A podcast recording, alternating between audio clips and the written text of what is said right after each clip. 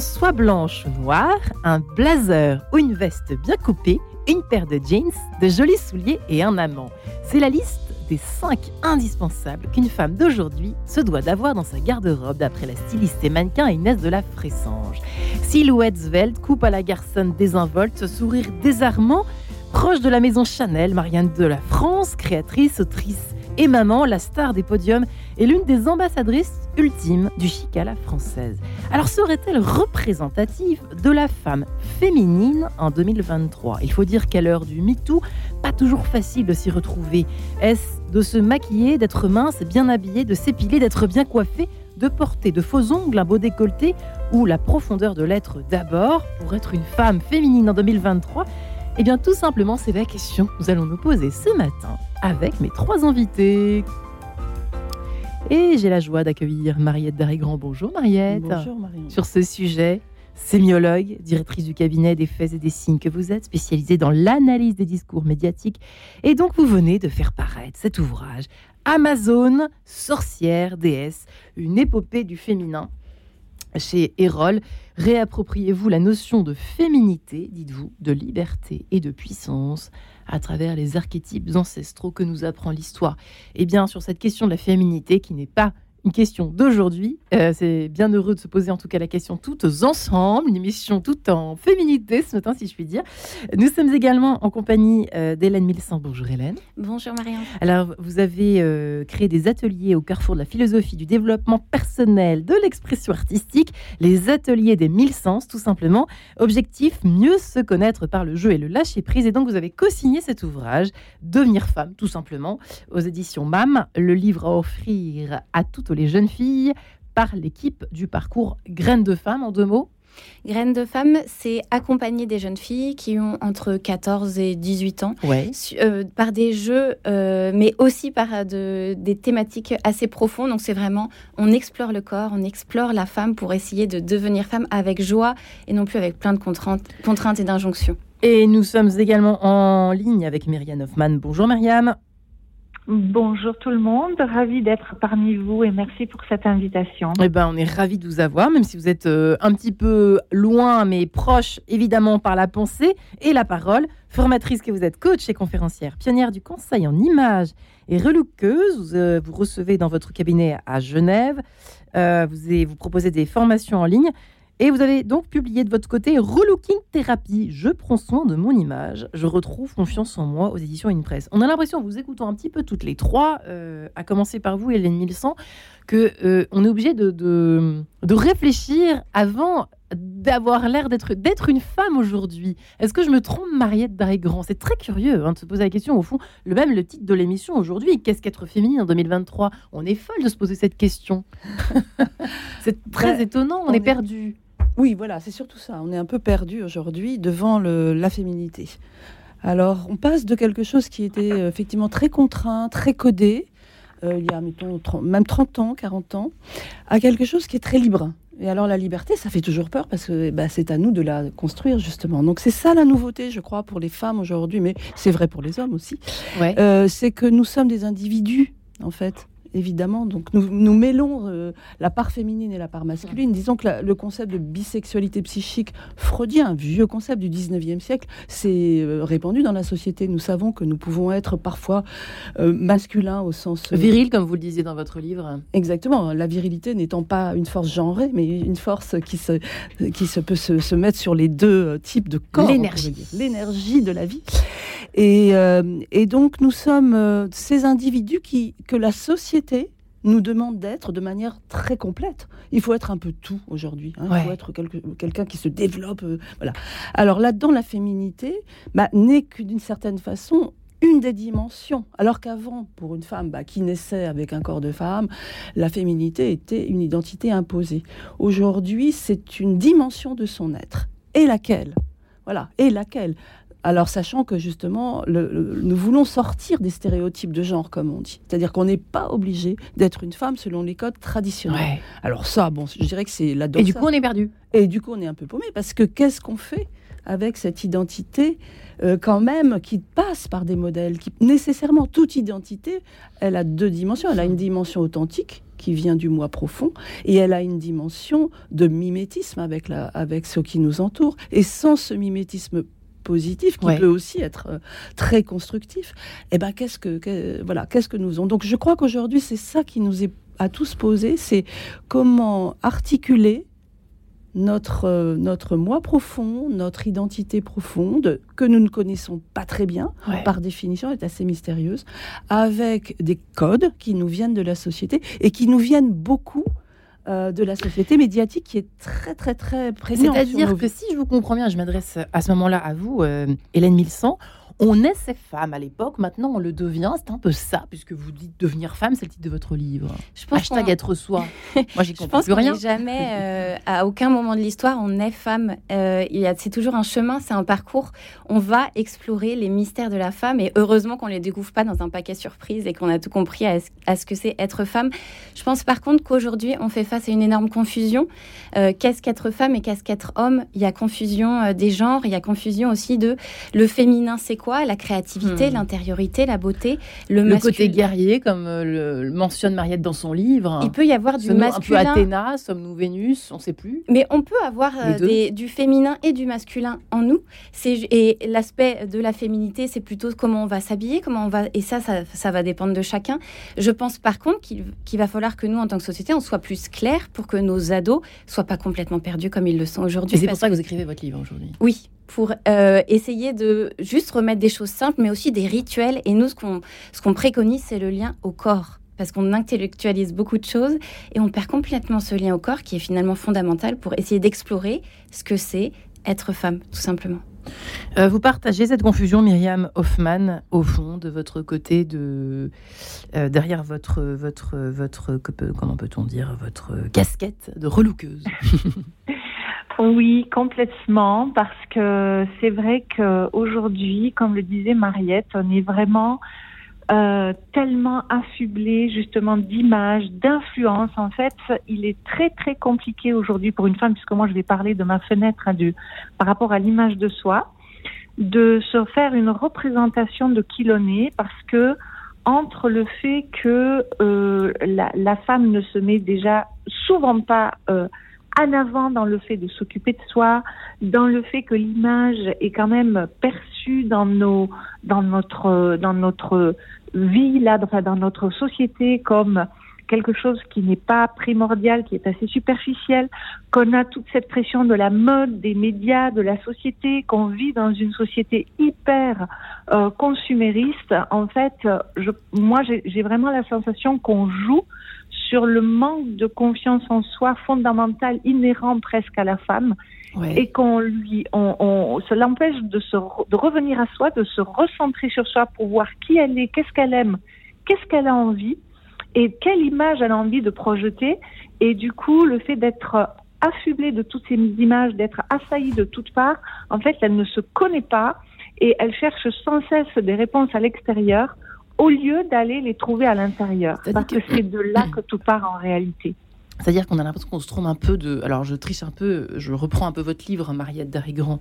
Euh, on se trompe un peu de définition de la puissance. J'ai l'impression que c'est un petit peu ça aujourd'hui, peut-être qui nous piège entre l'injonction à être une femme forte, une guerrière qui est très mise en avant, mmh. et en même temps une victime avec le MeToo, le moi aussi, dont vous parlez également dans votre livre. C'est, c'est, peut-être cette association, cet équilibre difficile à trouver entre décidément la guerrière, l'intellectuelle, euh, la femme fragile, petit oiseau. Euh, vous voyez ce que je veux dire?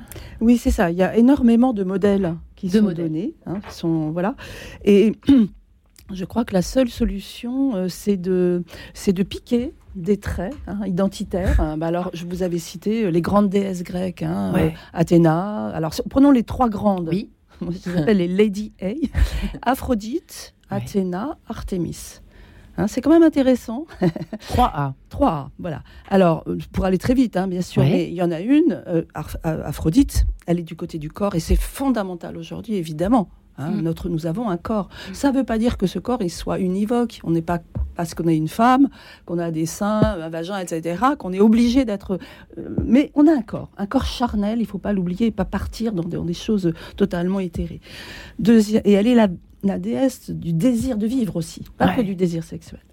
Deuxième chose, Athéna. Athéna, c'est celle qui est née à partir de la tête de son père, mhm. très intelligente. Et elle a quelque chose, la métisse, hein, la ruse, une forme de, rapport au monde qui n'est pas forcément intellectuel au sens classique, même si elle n'a pas fait d'études. Mais elle sait que contre la violence en particulier, il faut à un moment donné bah, être dans une forme de, civilisation, de justement le corps premier, d'accord, mais après ce corps, il faut le civiliser. Athéna. Et puis la troisième, Artémis, elle, c'est, comme on sait, la déesse de la chasse, mais on dit un peu vite, c'est la déesse de, la chasse. Ce qui m'a intéressé en faisant le livre, c'est que j'ai creusé mythe, je ne le connaissais pas vraiment. Et en fait, on s'aperçoit qu'Artémis, justement, elle protège les jeunes filles, elles protègent l'intériorité. Et ça, ça me paraît clé pour le monde actuel. Qu'est-ce que ça Oui, qu'est-ce que oui parce que le monde actuel vous oblige à exhiber absolument tout. Les ados sont, sont, sont bien sûr sous cette influence. Et, et donc, bah, je sais pas, les TikTokeries, j'appelle ça les TikTokeries, elles sont intéressantes, marrantes, on peut se maquiller, etc. Mais n'oublions pas qu'il y a la vie intérieure. Et il faut de la vie, enfin, il faut investiguer cette vie intérieure pour être non pas, non pas quelqu'un de bien, on s'en fiche un peu, mais quelqu'un d'ancré effectivement, euh, dans, son parcours de vie. Nous ne pouvons pas le faire si nous n'avons pas une, un fort, comme on disait au Moyen Âge, un fort intérieur. C'est-à-dire quelque hmm. chose qui est qui est solide quand même, hein, qui est solide. Alors ça, c'est l'œuvre d'une vie, évidemment, on pourrait dire. Mais ça commence tôt, et ça commence à l'enfance. Hein, euh, on, sait que par exemple les enfants qui sont très réactifs, qui ont des très grands QI par exemple, parce qu'ils sont tout le temps depuis le plus jeune âge, voire in utero, bah, on les oblige à être réactifs mais souvent ils perdent leur vie intérieure. Donc faut faire attention à ça. Et Artemis, elle est, elle est, bien sûr, elle est chasseresse, elle est le MeToo avant, avant tout. Elle, elle, est cruelle, elle est dure. Donc moi, je n'aimais pas beaucoup Artemis avant d'investiguer ce, mythe. Et je me suis aperçue que autant elle, elle, elle veut pas être touchée, elle est vierge, elle veut pas qu'on la touche. Hein, elle est dans la forêt, impénétrable. Euh, autant c'est curieux quand même. Elle protège les accouchements, elle protège les grossesses. C'est marrant c'est une sorte de paradoxe. Elle dit qu'il voilà, elle montre que le corps féminin, alors là je m'avance, mais c'est une interprétation, mais, mais euh, que le corps féminin, le sexe féminin a une intériorité qui ne doit pas être perdue, même si la liberté sexuelle est égale entre hommes et femmes, même si la parfaite masculine est là, la puissance, la fameuse puissance guerrière. Voilà, et pour finir sur cette puissance, elle a deux sens la puissance. Elle a la force, mais elle a aussi le potentiel. Il faut pas oublier la deuxième dimension de la puissance. C'est pas forcément qu'on soit toutes des guerrières. Parce qu'il y a une injonction sociétale. Je, une injonction. Je poserai la même question à nos deux autres invités. Mais, d'ailleurs, euh, c'est intéressant. Le, complexe, le, hein. livre, le fameux livre de podcast, livre de Léa Salamé, tout à fait intéressant puisque c'est la puissance des femmes. Et elle pose la question à ses invités, euh, enfin aux femmes dont elle fait le portrait, c'est quoi pour vous la puissance? Et la plupart disent, je m'identifie pas à la puissance, vous savez. Donc elles remettent en cause ce concept venue du monde masculin. Ça ne veut pas dire que, euh, bah, je sais pas, Christine Lagarde est une femme puissante. Euh, hmm. euh, je sais pas, Michel On préfère peut-être dire qu'on est guerrière que puissante, peut-être, qu'on bah, se bat contre quelque chose. Il y a des combats encore à avoir, bien sûr. Mais ça m'a frappé de voir que les femmes ne s'identifient pas forcément Pour autant, à la au stéréotype de la puissance comme étant quelque chose de dominateur. Il y a d'autres puissances, hmm. pas forcément la, fameuse douceur. C'est plutôt heureux. C'est rassurant de savoir que c'est vrai que on voit beaucoup. Ah, c'est vrai qu'il y a depuis, surtout depuis l'avènement du, du, MeToo, effectivement, euh, on a l'impression que tout est combat, tout est lutte acharnée, tout est euh, un peu.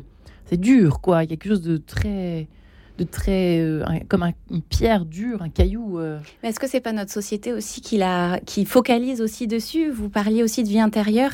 Moi, je me demande est-ce qu'on laisse la place à la vie intérieure? Est-ce qu'on nous encourage pas à être en conflit, à, être à droite, à gauche, nos jeunes? qui vide au fond. Oui, et puis aussi, euh, on, nous, on, est perdu dans les loisirs, dans les couleurs, dans les, dans les nouvelles modes. Je pense qu'un ado, c'est normal qu'il aille explorer les différents archétypes. on va l'encourager à ça pour qu'après, il puisse se trouver vraiment mais l'homme comme la femme, on a besoin de cette vie antérieure, on a besoin de descendre. Et à quel moment? On nous offre le temps, l'espace pour le faire. Il y a du bruit, il y a de la musique, il y a des couleurs. On est happé par plein de choses. On nous parle du monde, mais personne nous parle du monde, euh, notre monde intérieur. Vous l'avez dit.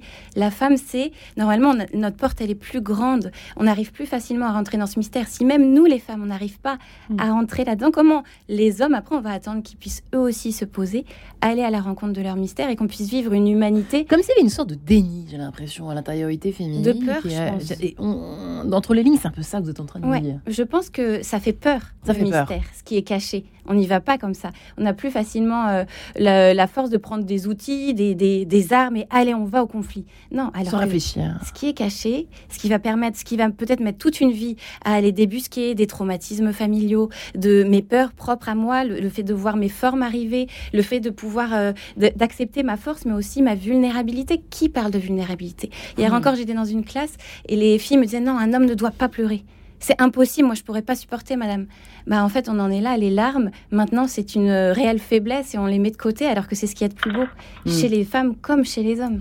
Alors on parlera après de la sororité, parce que vous en parlez toutes les deux euh, euh, de façon différente, de façon dans, dans, vos livres en tout cas, vous, Mariette, de façon historique, et puis vous, de façon plus actuelle, puisqu'on voit beaucoup de filles qui se réchauffent entre elles, si je puis dire, au sens, au sens large. Et Myriam Hoffman, est-ce que vous êtes d'accord avec cette difficulté euh, de, contacter son intériorité au fond quand on a une femme et ce mystère euh, qui semble euh, un peu une, comme une sorte de honte d'une certaine façon c'est un peu ça non, non moi je suis un homme comme un autre je suis une guerrière je suis forte je vais au boulot j'ai 4000 vies etc tout va bien. C'est un peu ça et en fait tout va mal Myriam Hoffman oui, bah, euh, de toute façon, comme, euh, comme il a été dit précédemment, c'est vrai que la féminité peut revêtir tellement de, de, couleurs, tellement d'images, tellement d'archétypes, tellement de... Voilà, on peut être artiste, on peut être sportive, on peut être militante, on peut être... Bon, bref. Et euh, je crois que c'est à chaque femme à définir sa propre définition de la féminité. Mais tout ça, ça, ça, ça demande effectivement de revenir à soi, de revenir à l'intérieur de soi et de revenir au corps. Et je pense que par rapport à, l'image de soi, eh bien, euh, la femme a beaucoup de travail à faire par rapport à l'acceptation de son corps, par rapport au fait de d'apprendre à s'apprivoiser, d'apprendre à s'aimer, et non plus se comparer sans cesse à toutes ces images, à tout ce, hmm. tout ce qui, qui l'assaille. Enfin, bref, que ce soit au niveau, je dirais, euh, purement visuel comme au niveau purement consumériste, euh, et de, de, revenir à soi, d'apprendre à s'aimer et de partir de là. C'est vraiment de partir de cette euh, intériorité pour se retrouver et ensuite, une fois qu'elle s'est trouvée, là, elle peut se promener, là, elle peut s'amuser. Mais d'abord, il y a cet ancrage qui me semble absolument nécessaire. C'est très intéressant que vous évoquiez la notion de comparaison, puisqu'on a l'impression qu'aujourd'hui, vous voyez, même quand on lit, au fond, cette phrase toute fraîche, hein, qui date d'il y a quelques jours d'Inès de la Fressange, un magazine féminin, euh, on a l'impression qu'il faut à peu près être tout pour être une femme accomplie, c'est-à-dire à la fois maman, à la fois euh, businesswoman, je résume un peu, à la fois romancière, à la fois mannequin, à la fois euh, un garçon. Mariette, c'est en même temps affolant juste avant de se séparer quelques instants. Oui, cette injonction à être tout, à se développer personnellement, ça c'est absolument terrible. C'est ça d'abord qu'il faut commencer par récuser. On peut pas être tout. On peut être déjà quelque chose, deux ou trois choses peut-être. Et c'est important. Et notre société, en effet, elle nous, met ça sur la tête. C'est étourdissant. Hein. On est toutes victimes de ça je trouve. Absolument, parce que, mm. mais ne serait-ce que la notion de développement personnel, c'est-à-dire qu'on a l'impression que l'individu doit, doit absolument tout essayer, tout faire, etc. C'est déjà tellement difficile d'être deux ou trois choses. Et donc, ce, vous disiez, euh, Marianne, je crois que c'est très juste, l'injonction à être une guerrière aujourd'hui pèse beaucoup sur les femmes. Hein. C'est pour ça que j'ai été intéressée à la figure de l'Amazone, parce qu'on peut dire que c'est ça la femme actuelle. Elle a remplacé la femme libre la femme libérée, comme on disait, des années 80, enfin 70, 80, 90. Bon, ok, ça on peut considérer socialement que c'est fait. Les femmes ont beaucoup de droits, en tout cas dans nos sociétés démocratiques.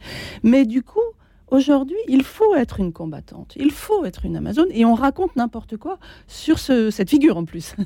L'Amazone n'était pas, pas juste une combattante, c'était aussi une femme qui avait des amours, qui avait des, euh, qui avait des enfants. Euh, bon, alors euh, c'est une partie de soi qui peut être dans le combat si on en a envie, si on en a besoin. Et c'est pourquoi pas. La vie aussi demande une force et hmm. un courage et une bravoure. Et les femmes en ont beaucoup exprimé dans l'histoire. Hein. Il y a un courage féminin très particulier qui a été peu décrit finalement. Et de manière empirique, je vois que les hommes l'admirent beaucoup, ce courage. Ou alors la sainteté. C'est ça, finalement. c'est que dans les hagiographies qu'on a la figure du courage. C'est assez intéressant, effectivement, ce biais-là, ah Maria Là, ce serait un autre livre à faire pour quelqu'un. Nous écrirons ensemble. Ah ben voilà. courage féminin, là, il y aurait de quoi raconter. Eh bien, je vous propose de continuer cet échange tout féminin juste après cette page en couleur. À tout de suite.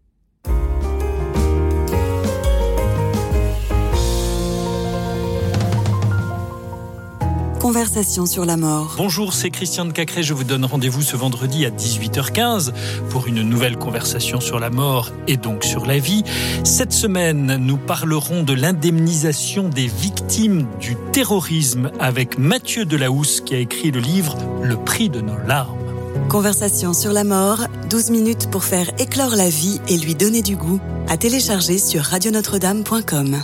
Quand Sylviane s'est retrouvée en situation de dépendance, elle cherchait quelqu'un qui soit à la hauteur. Une personne qui puisse s'occuper des soins quotidiens, mais aussi du linge, du repas et même des commissions. Alors Sylviane a fait appel au service d'une gouvernante de soins proposée par Serenity Care France. Depuis, Sylviane a l'esprit tranquille, car elle sait qu'elle a trouvé la perle rare. Pour vos soins et pour l'intendance de votre maison, choisissez une gouvernante de soins avec Serenity Care France. Appelez le 01 89 40 08 88. Serenity Care France, bien-être chez vous.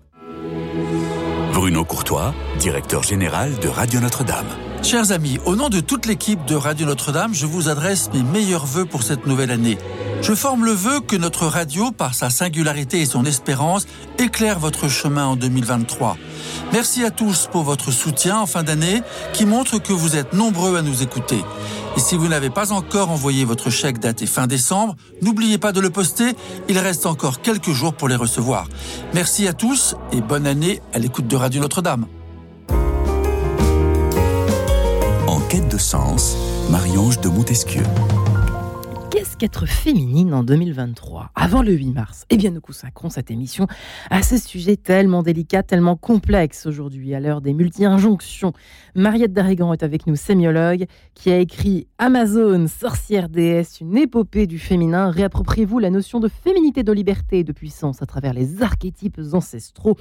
Hélène Milsan est également euh, avec nous, qui, crée des, qui a créé des ateliers entre philosophie, développement personnel et expression artistique Atelier des mille sens, objectif mieux se connaître par le jeu et le lâcher prise pour retrouver le sens de sa féminité, l'essence de sa féminité, devenir femme, cet ouvrage qu'elle a co-signé euh, avec euh, Claire de Saint-Lager aux éditions MAM et puis Myriam Hoffman, formatrice, coach et conférencière, qui est conférencière, pardon, euh, un peu la pionnière du conseil en image, qui est relookeuse, qui a écrit Relooking Thérapie, je prends soin de mon image, retrouve confiance en moi et aux éditions Impress. Ce n'est pas nous ne sommes pas dans le, au contraire, nous ne sommes pas du tout euh, avec vous, Marianne Hoffman, euh, dans la pure image, puisque l'habit fait parfois un peu le moine et que ça permet l'un l'autre, l'image euh, mêlée à l'intériorité, eh bien, fait une personnalité, fait l'identité.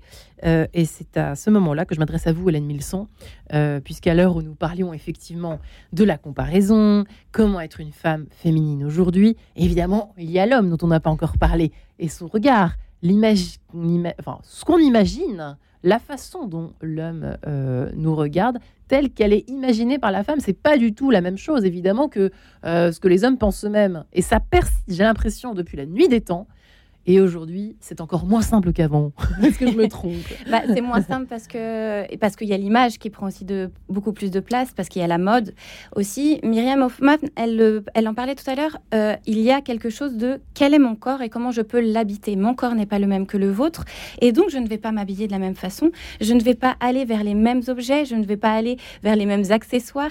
Et donc c'est important de savoir le qui je suis quel corps j'habite. Et ça, c'est une exploration. Sans vouloir plaire tout de suite. Non, oui, d'abord, c'est de apprendre à se connaître. Et après, je pense que comme l'homme, comme la femme, on attend des êtres qui soient authentiques, qui savent en fait se dire, bah, moi, je me plais à moi d'abord et je me sens bien dans mon corps, parce que sinon, après, ça devient complètement artificiel. Et je crois encore, quand on regarde notre société, on est beaucoup dans le paraître on a beaucoup de masques. Alors on, pardonne les ados parce qu'on dit bah, il faut bien qu'ils passent par là. Mais je constate quelque chose quand même d'effroyable chez les ados de euh, en fait mon corps je l'aime tellement pas, je n'arrive tellement pas à l'apprécier que je prends ma douche avec un t-shirt pour ne même pas me mmh. regarder. Et après, ça c'est un autre sujet encore, mais on en arrive à dire bah, moi je ne veux plus être femme. Je veux mmh. plus être femme parce que ce corps-là me dégoûte. En fait, on, ce corps-là, c'est un cadeau. Si on ne revient pas au sacré, et je pense qu'on en manque aujourd'hui dans notre société, le corps de la femme, comme le corps de l'homme, sont sacrés. Et donc, c'est à nous de le réhabiter, c'est à nous de redonner sa puissance, son sens. C'est merveilleux ce qu'on peut faire avec un corps de femme. On donne la vie quand même. Il y a beaucoup, beaucoup. On n'est on n'est pas obligé, mais c'est un potentiel. Mon corps, je peux le mettre en avant avec des habits qui vont me mettre en lumière. Donc Myriam Hoffman, elle pourra mieux l'expliquer, mais ça sera pas les mêmes que d'autres. Et donc, c'est vraiment important de revoir le qui je suis, le comment moi je vais me mettre en lumière, mais moi personnellement. Mais c'est vrai que souvent on se rend pas compte à quel point on fait ça, euh, mais même euh, l'art de la séduction, ça c'est euh, Mariette Darrigrand qui connaît bien le sujet de la séduction, mais c'est quand même pour séduire qu'on se relook, Marianne Hoffman, non? Ou alors pour s'aimer, mais ça peut être aussi pour séduire.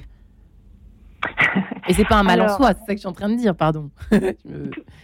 Oh, oui, oui, absolument. En fait, euh, on peut se relooker pour euh, de multiples raisons qui peuvent être effectivement un manque de confiance en soi, qui peuvent être simplement une curiosité, un plaisir, le fait de justement de d'avoir peut-être fait un travail intérieur et de se dire bah voilà, je trouve que maintenant mon image extérieure ne reflète plus hmm. la personne, la femme que je suis, mais il peut aussi tout simplement y avoir des considérations économiques parce que on se rend compte que justement, on a rempli ces armoires de choses qu'on ne met pas, qui ne nous plaisent pas, qui ne nous ressemblent pas, parce qu'on n'a pas acheté en conscience, parce qu'on a acheté pour toutes les raisons qui font qu'on achète aujourd'hui. Ressembler parce à. Tente, parce hmm. qu'on nous montre, parce qu'on nous séduit, parce qu'on on nous. On nous c'est comme si on était, on nous rend un peu addict comme ça à l'achat compulsif.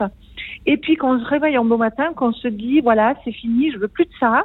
Euh, j'en ai marre de dépenser mon argent inutilement, de gaspiller tout. J'ai envie de revenir à qui je suis. Donc il y a de multiples vraiment raisons, que ce soit économique, que ce soit de, de développement personnel, de curiosité, de plaisir aussi, tout simplement.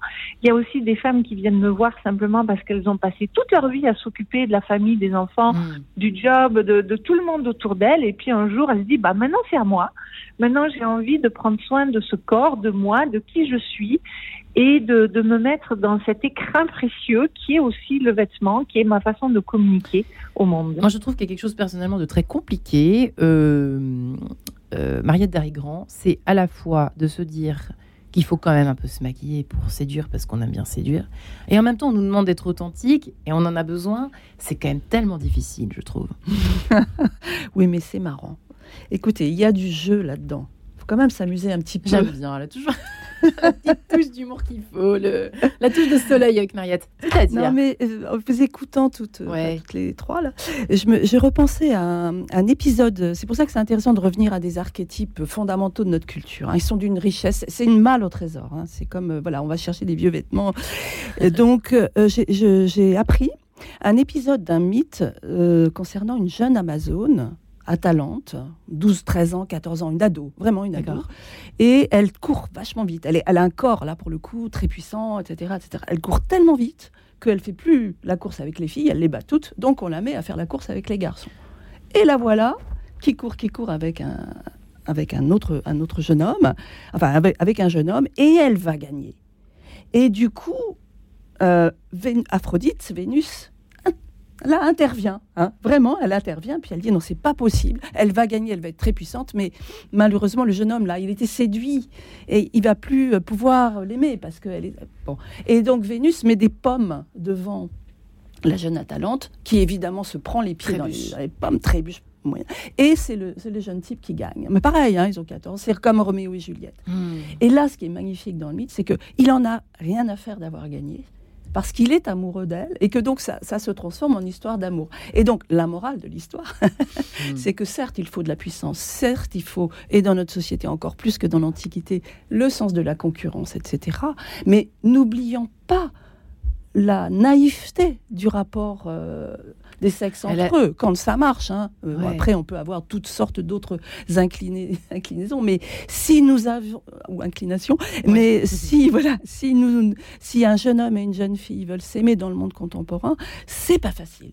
C'est pas facile aujourd'hui. Puisqu'il n'y a plus cette naïveté, il n'y a plus cette, plus cette naïveté. ils sont, en, ils sont en concurrence et c'est pas facile non plus pour les jeunes garçons parce qu'ils ont devant eux des, jeunes filles qui sont très brillantes, souvent plus brillantes qu'à l'école, qui maintenant viennent les concurrencer sur. Elles jouent au foot, elles font voilà la mixité et partout. Donc, euh, pour les deux sexes, je crois qu'il faut revenir à des formes de simplicité, de naïveté. Il est possible de combattre ensemble, ou les uns contre les autres. Dans le boulot, on le voit bien quand même. Hein. Toute la carrière des femmes, elle se fait aussi contre les hommes et inversement.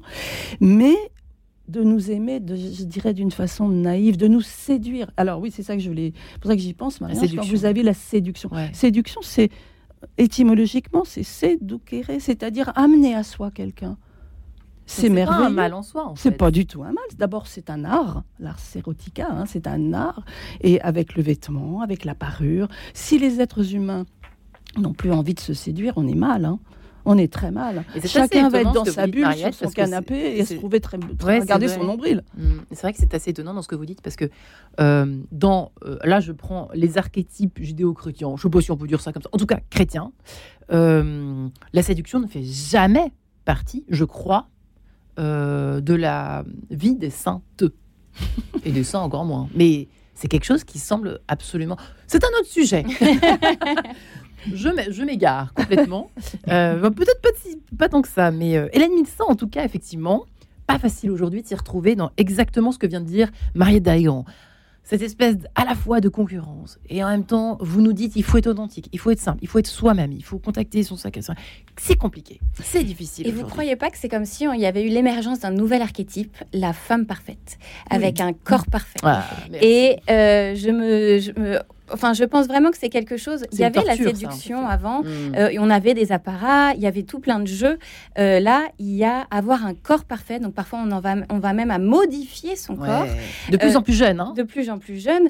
Et donc, c'est difficile de pouvoir se sentir bien quand on a une injonction à être euh, un autre que nous. Il y a des jeux comme ça, euh, on doit tenir dans une feuille à 4 parce que sinon on est trop grosse. Euh, mm. on doit avoir une taille assez haute, sinon ça fait. Enfin, on est complètement perdu et du coup ça m'éloigne de moi. Mon corps est là, je ne peux pas séduire si j'ai emprunté le corps d'un autre, ou en tout cas l'image d'un autre. je vous pose la même question, la séduction c'est bien ou pas pour vous? C'est bien ou pas la, séduction, elle fait partie de, des relations humaines. Enfin, c'est difficile de dire c'est bien, c'est mal. Aujourd'hui, elle peut être mal utilisée. Et je vois comment les jeunes aujourd'hui sont perdus, mais aussi les femmes. On se perd, nous, euh, adultes, avec la on séduction. On se trompe de séduction, peut-être que c'est ça qu'on peut dire. Ouais, je pense hein que le regard sur nous est biaisé. Et parfois, la séduction, on va aller à vouloir aller chercher quelqu'un d'autre pour qu'il nous aime, alors que nous, on manque peut-être d'abord d'assises, d'ancrage. Vous parliez de base, bien être assis là dans notre identité pour après aller voir un autre. Je pense que c'est pas mal en soi.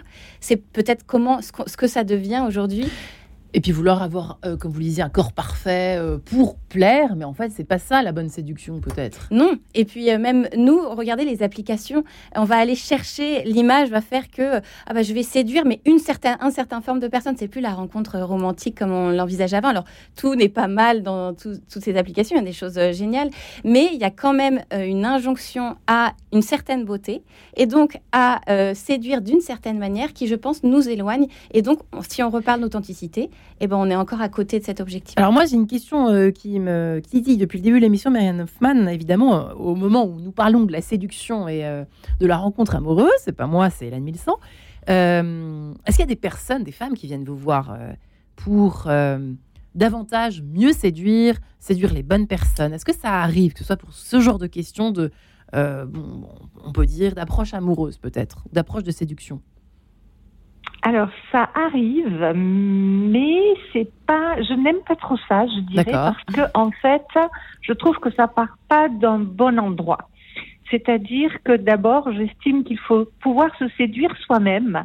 Euh, pour pouvoir séduire les autres. Et donc, euh, si, vous voulez, pour moi, il y a un peu la séduction euh, maligne et la séduction bénéfique. La séduction maligne, c'est bah, je vais emprunter les codes les codes, je dirais, euh, généraux comme ça de la séduction, mais sans savoir qui je suis, sans savoir si je m'aime, sans savoir si je m'accepte, etc. Donc, je vais afficher une image avec tous les stéréotypes de la féminité, etc., etc. Alors que avoir une démarche de séduction dans le respect de soi, dans le respect de l'autre, dans l'authenticité, dans la simplicité, c'est d'abord revenir à soi, c'est apprendre à s'aimer, apprendre à se connaître, euh, et aller vers l'autre, mais de manière beaucoup plus saine que de manière je vais leurrer l'autre.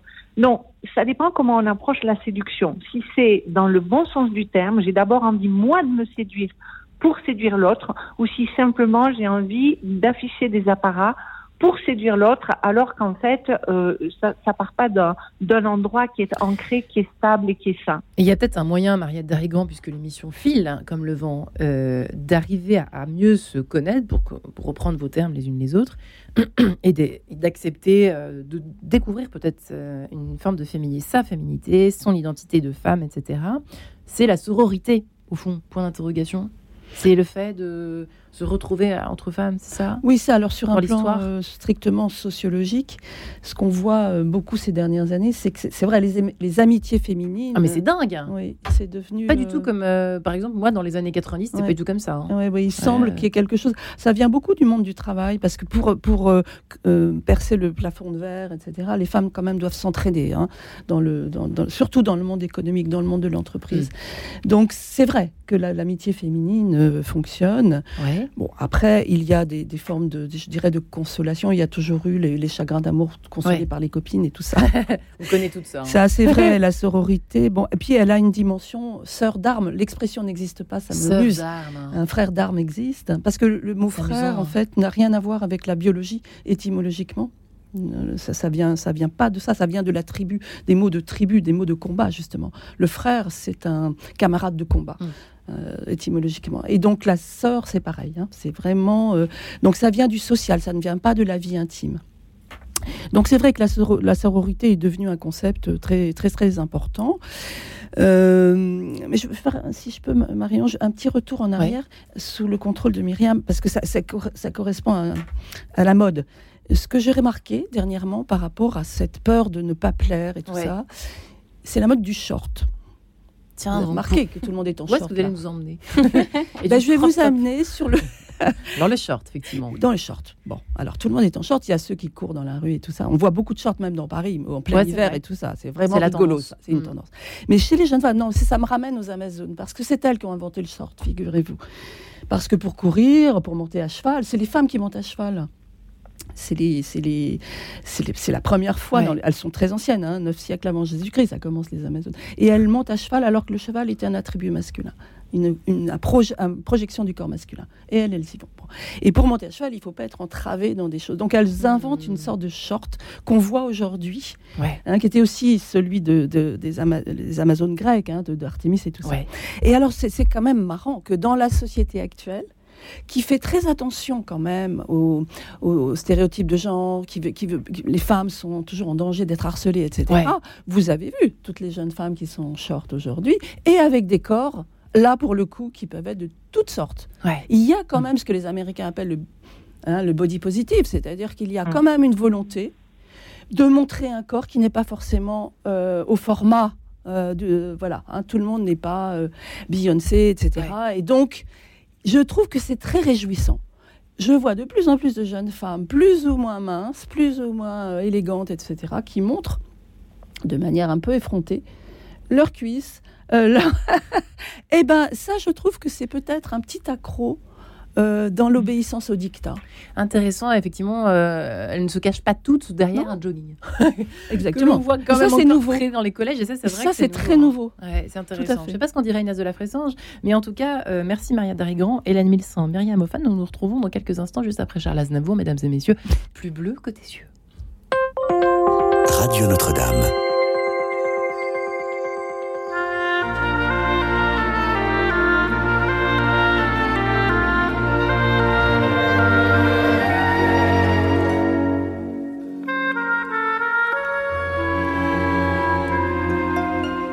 Plus bleu que le bleu de tes yeux. Je ne vois rien de mieux, même le bleu des cieux. Plus blanc que tes cheveux dorés, ne peut s'imaginer, même le blond des blés. Plus pur que ton souffle si doux, le vent même au mois d'août ne peut être plus doux. Plus fort que mon amour pour toi, la mer, même en furie, ne s'en approche pas. Plus bleu que le bleu de tes yeux, je ne vois rien de mieux, même le bleu des cieux. Si un jour tu devais t'en aller et me quitter, mon destin changerait tout à coup du tout autour. Gris que le gris de ma vie, rien ne serait plus gris, pas même un ciel de pluie. Plus noir que le noir de mon cœur, la terre en profondeur n'aurait pas sa noirceur. Plus vide que mes jours sans toi, aucun gouffre sans fond ne s'en approchera. Plus long que mon chagrin d'amour, même l'éternité de lui serait courte. Plus gris que le gris de ma vie, rien ne serait plus gris, pas même un ciel de pluie. On a tort de penser, je sais bien, au lendemain.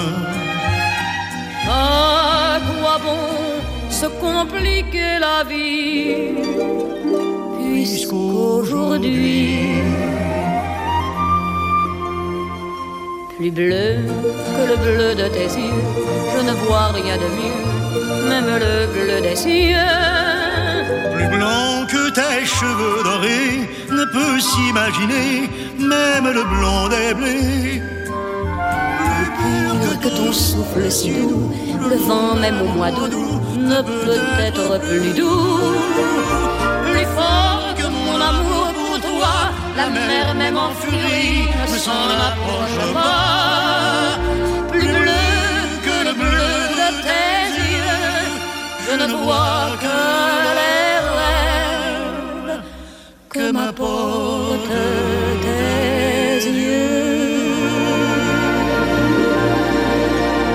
yeux. Chavez Navour et Edith Piaf, en effet, plus bleu que tes yeux. Magnifique hommage eh bien, à la féminité dont nous parlons aujourd'hui. Qu'est-ce qu'être féminine en 2023 Pas facile, pas facile.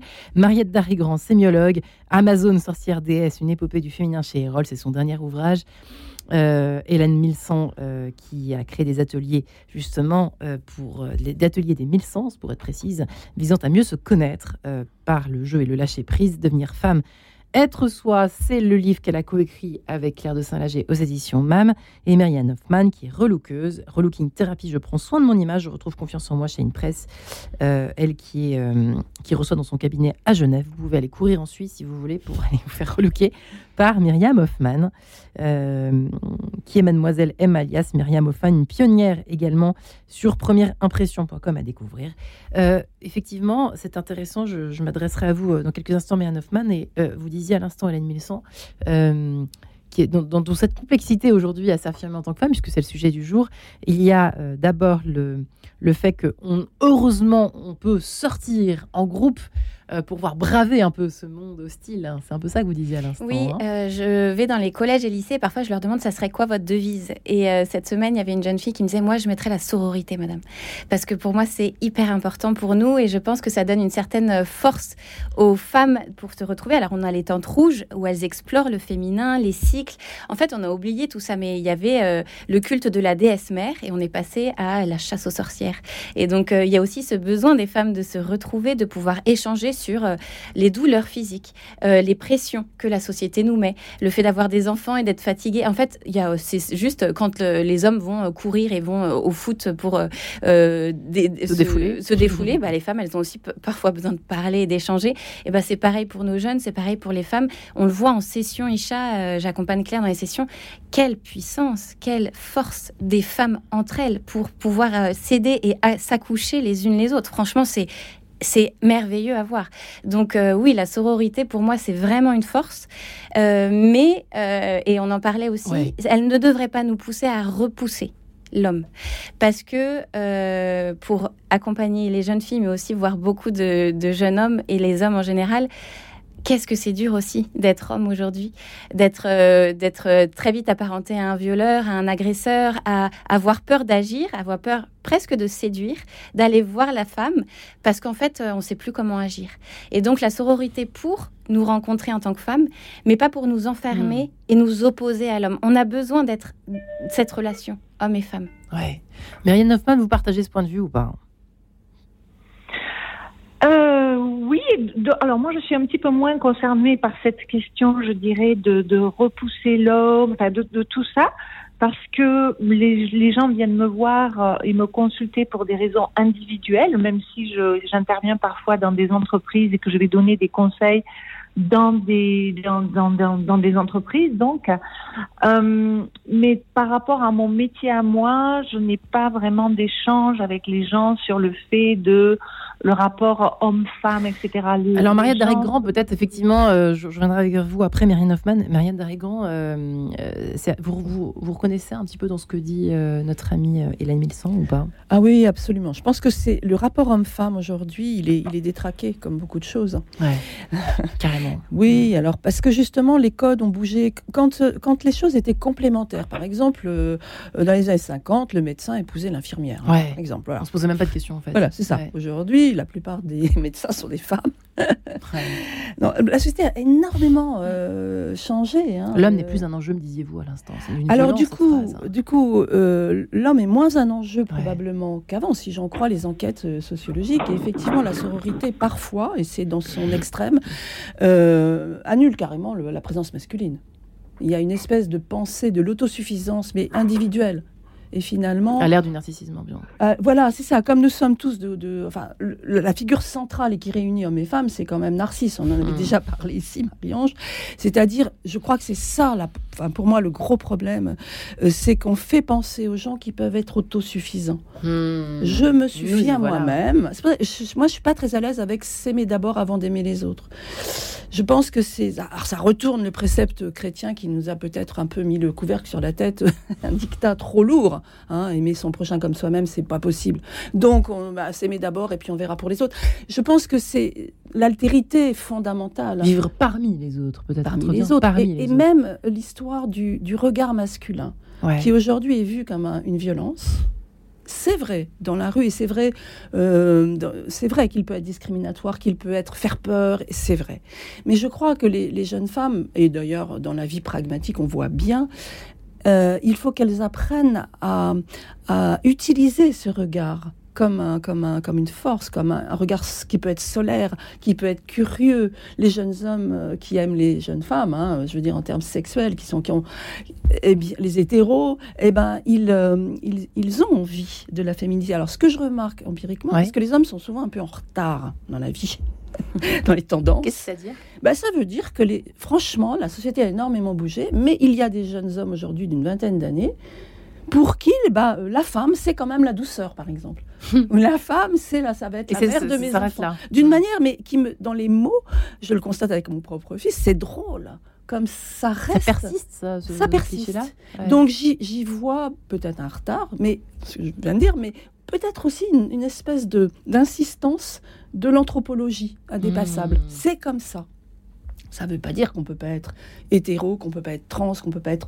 Il y a beaucoup aujourd'hui de liberté, de, l'identité, mais c'est comme si, d'une certaine façon, euh, persistait. Enfin, je, le regarde aujourd'hui. Peut-être si vous me réinvitez dans six mois, j'aurais changé. Mais pour l'instant, je me dis c'est quand même extraordinaire que ça reste. Et c'est pour ça que les archétypes ancestraux nous aident encore.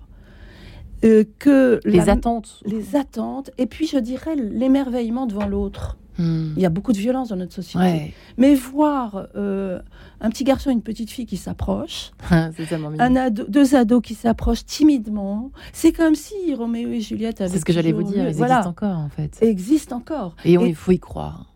Il faut. Ben, il faut y croire parce que dans l'être humain, il y a d'abord, je crois, une très grande appréhension de la relation, une très grande timidité devant l'autre, une curiosité timide devant l'autre et, du coup devant aussi les signes qu'envoie l'autre. Une mmh. jeune fille très séduisante qui ne le sait même pas parfois. Euh, mon dernier chapitre est consacré à mes petites jeunes petites cousines qui sont des petites Perséphones, c'est-à-dire elles ont 12-13 ans.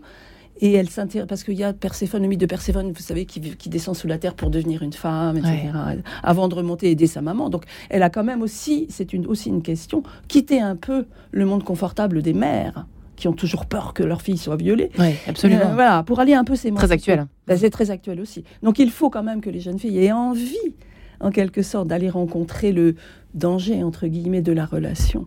C'est hmm. un enjeu, ça, aujourd'hui. Il faut qu'elle le fasse, évidemment, de manière tout à fait sécurisée. Et ça fait peur, effectivement. Voilà. Hein. Est-ce que pour ça, il ne faudrait pas euh, qu'elle reprenne confiance? Parce que on est justement dans une société où, euh, en ce moment, euh, les femmes reprennent la parole pour dénoncer les agressions, les viols. C'est une bonne chose. Par contre, elle, ça se fait parfois avec de la violence. Et je trouve que ces espaces entre femmes redonnent un peu du courage et redonnent confiance. D'abord, moi, je suis convaincue, par contre, et là, je suis un petit peu en désaccord avec vous, que ça part d'abord par s'aimer soi, par avoir un petit peu confiance en soi pour après aller voir l'autre. Sinon, je suis bancale et c'est là où on tombe sous l'influence parfois. Euh, on a des on a des relations qui sont pas saines, on a des, on a des, on parle aujourd'hui d'agression, etc. Comment expliquer aujourd'hui que des femmes arrivent à, concevoir qu'elles puissent euh, être, euh, être considérées comme moins que rien euh, Tout ça, c'est parce que on a en tête des idées que bah on peut être considéré comme comme bah, rester à la maison, ne pas avoir un mot à dire sur une sur une phrase, etc. Et je pense que ça, ces espaces entre femmes ne doivent pas être à huis clos ils doivent être en lien avec le monde, mais ils sont quand même là comme, euh, comme s'ils ils étaient un baume. Ils nous guérissaient pour pouvoir après, en fait, il faut pouvoir le dire, l'homme et la femme se sont blessés. Aujourd'hui, je crois qu'on attise encore un petit peu, euh, et c'est à nous, chacun individuellement, d'essayer de réparer ces relations avec nos frères, nos sœurs, nos amis, avec nos parents, nos grands-parents ce livre, quand on, je l'ai offert à ma grand-mère, mais qu'il y a énormément de femmes qui nous disent Oh là là, c'est un peu choquant hein, ce qu'il y a dedans. Encore un truc de cateau bah, Pas forcément cateau, parce que moi. Je, non, mais quand on peut. Mais, le oui, mais hum, pas forcément, c'est plutôt sur tout ce qu'on va dire sur la femme, euh, sur les cycles, sur le fait d'avoir euh, euh, ces règles qui, apparaissent, ces formes. ma grand-mère, c'est ah non, non, mais faut pas trop, trop en parler non plus. Je trouve que vous dites un peu trop. Il y a des choses qui se vivent qu'entre nous, faut pas trop hmm. dire. Et je crois qu'on a cette société a crevé un peu de ça, des non-dits. Aujourd'hui, il faut dire, mais justement, pas hurler et crier hmm. pour être entendu. Et ça, il faut l'apprendre aux ados euh, ou à des femmes, je trouve, qui parfois vont hurler et accuser, pointer du doigt les hommes. C'est pas les hommes. Soyons un peu moins binaires. Oui. Comme disait l'autre récemment. Marianne Hoffman, j'allais vous demander pour terminer, c'est quoi être féminine en 2023 Et c'est quoi au fond Pour, conclure, je dirais bah, euh, c'est s'accepter, c'est s'aimer, c'est avoir suffisamment de, force et de courage pour rester à l'écart de toutes les injonctions et pouvoir euh, se retrouver, revenir à soi et utiliser aussi justement des attributs féminins de base hein, que sont l'ouverture du cœur, la sensualité, la beauté, la grâce et la créativité justement parce que la femme a quand même un fort pouvoir créatif. Et eh ben utiliser tous ces attributs là pour aller chercher sa meilleure image quelle qu'elle soit, quelle qu'elle soit, puisqu'on a dit que euh, bah, la représentation féminine, elle est vraiment multiple. Donc, quelle femme je veux être me couper un petit peu du monde, revenir à moi et utiliser cette créativité, cette beauté, cette grâce pour éclore comme une fleur. Oh, c'est magnifique hommage à la féminité en 2023. vous réinvitera le 8 mars, hein, toutes les trois. Mariette Darry-Grand, merci beaucoup. Et votre livre magnifique consacré aux Amazones, une épopée du féminin chez Erol. Hélène 1100 et vos ateliers euh, des 1100, c'est Myrienne Hoffman. Relooking Therapy, vous qui êtes à Genève. Merci infiniment à vous trois, mesdames. Retrouvez le podcast de cette émission sur le www.radionotre-dame.com.